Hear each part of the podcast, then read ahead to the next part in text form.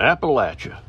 Nobody truly knows where the word comes from, yet everybody has their own opinion of what it represents. Everything from mountaintop beauty and deep forest to meth heads and extreme prejudice. The Appalachian Mountains are the oldest mountains in the world. They once towered 30,000 feet into the air and currently stretch from Canada through 14 states all the way to Louisiana. The inhabitants of these mountains, through the many years of their existence, have lived through and witnessed downright unbelievable and tormenting historical atrocities. They have lived through everything from hauntings to cryptic creatures that show up and wreak havoc on their homesteads. The worst creature, though, may be man himself. I, being born and raised in these Appalachian mountains, know that nothing is beyond the pale of belief, no matter how fantastic it sounds. The history that lies in these mountains is rich and has a long legacy of unending tales and adventures. Come with me as I take you on a fantastic journey through these mountains where things are not always as they seem. I guarantee you it won't be anything like you expected. Hello, I'm Larry Bentley, and this is season two of Appalachian Murder, Mystery, and Legend.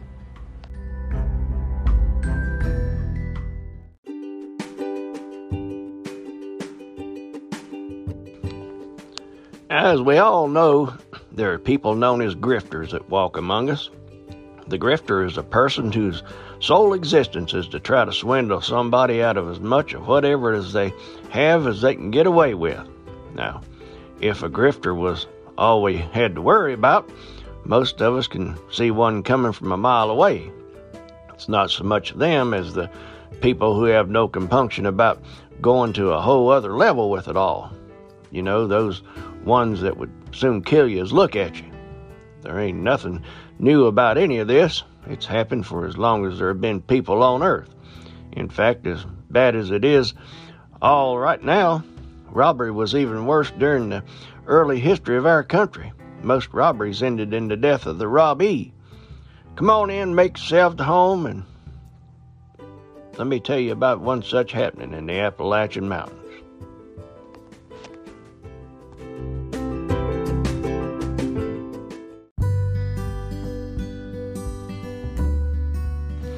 Now, if you get on Interstate 77 from Wytheville, and that's Wytheville, Virginia, and head north through Rocky Gap, passing through the East River Mountain Tunnel and into the Princeton, West Virginia area, you'll be in Mercer County. Off of I 77, you can exit onto Route 20, also known as Athens Road. The Bent Mountain Road lies in the farming area of Mercer County along Route 20 near Athens and Concord College. At the turn of the century in this area, there was a trail that was the shortest route between the railroad in Hinton, West Virginia, and that in Glen Lyn, Virginia. Part of this route is now known as US 460 and runs from Princeton to Glen Lyn. This route was actually a trail in those days and was located in a more mountainous, out of the way region and attracted people who didn't want to be seen if it, I mean, it was mainly used by the hobos, tramps, various criminals, and escapees of prison camps and even mental asylums. The trail had also been used by deserters of both the Union and Confederate armies during the Civil War. One might even find a few of them buried in the local cemeteries around the area. Today it's a busy thoroughfare, but back then one might have called it the road less traveled.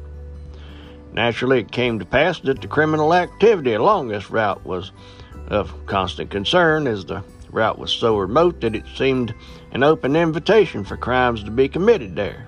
Robberies and murders were among the crimes that took place along the trail. There's a story of a Civil War soldier was tried and found guilty of treason right in that area. He was then hanged, at which time his heart was cut out and given to his wife. After that, all was done, and certainly at that point couldn't be undone. It was then found that it was a case of mistaken identity, and the poor man that was hanged was the wrong man.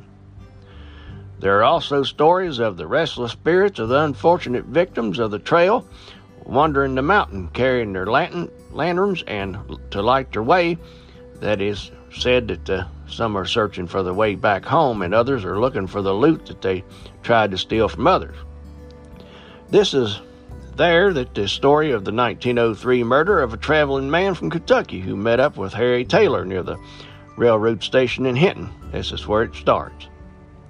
One simply named Murphy on the record, who was the traveler in this story, moved from railroad town to railroad town looking for his great adventure and maybe just a little bit of crime along the way. Harry Taylor, who lived near the Bent Mountain, was a bit lazy and didn't hold on a regular job for very long. He too was looking for an accomplice in a robbery that he had planned in Athens, West Virginia. When he happened upon the traveler Murphy, there he found his accomplice.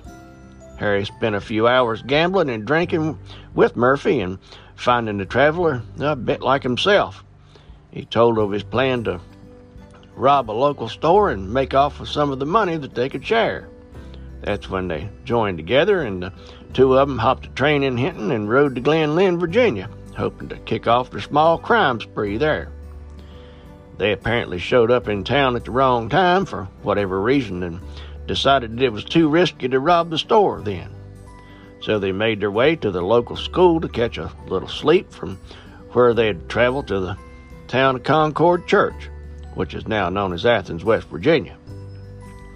When they arrived there, Harry found his way to the home of Dr. Will Peck, looking for some food because they had traveled most of the night and, in fact, hadn't eaten anything since they jumped the train in Hinton. While Murphy kept watch, Harry let himself into the kitchen of the good doctor by climbing through the kitchen window where he found three biscuits. Those he kept for himself.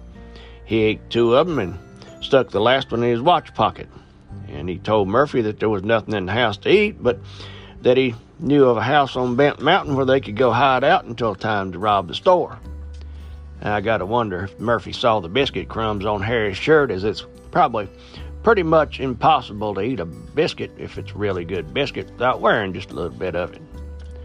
On the way to the hideout, they stopped along the way where Harry knew some apples were stored in an old barn. The apples they found were rotten, and so they traveled on a little remote house up on the mountain that had once been owned by a family called Snyder. Once they made it to the house, they built themselves a fire and settled down. They'd just have to stay tired and hungry until their crime spree could begin tomorrow on the next day.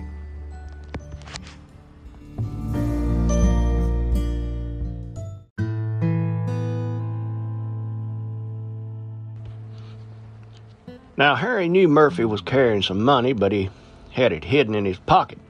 And sometime during the night, he decided that, well, he, he's just going to shoot Murphy and take his money. Harry figured that since Murphy was from Kentucky and didn't know any of the folk in the area, he figured that he could get away with it.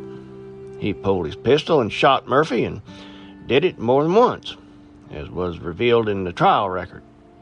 Then he stripped Murphy of his clothes and buried him in the woods hiding anything that might tell anybody just who Murphy was. He buried the poor naked Murphy under the floorboards of the house. Harry then, feeling confident that he had hidden his dubious deed, made his way to his sister's house with Murphy's roll of money in his pocket. He told his sister that he had been traveling from Glen Lyn and had met up with a hobo who was bound for trouble. The hobo, Harry told his sister, noticed the chain hanging from his watch pocket and must have thought that Harry was carrying a really valuable watch. Harry told his sister that the hobo tried to rob him and became angry when he found that Harry had only a biscuit in his pocket, which he pulled out and showed his sister, of course. This was the very biscuit that he had stolen from Dr. Peck's house and had hidden from Murphy. Harry went on to say that the fight ensued and to defend his life he had to shoot Murphy. Then, while going over his clothes to find out who he was, Harry found and took about $150 from him to pay his note and other expenses. He even told her that he had buried the hobo's body under the floorboards of the house. Now, it's one thing to do what Harry did, but it's another to tell somebody about it, especially in such great detail. That always seems to come back to bite people in the rear end. So, when the sister's husband got back from the trip about a month later, she told him the story. The husband just laughed and said, You silly goose, Harry ain't done no such thing.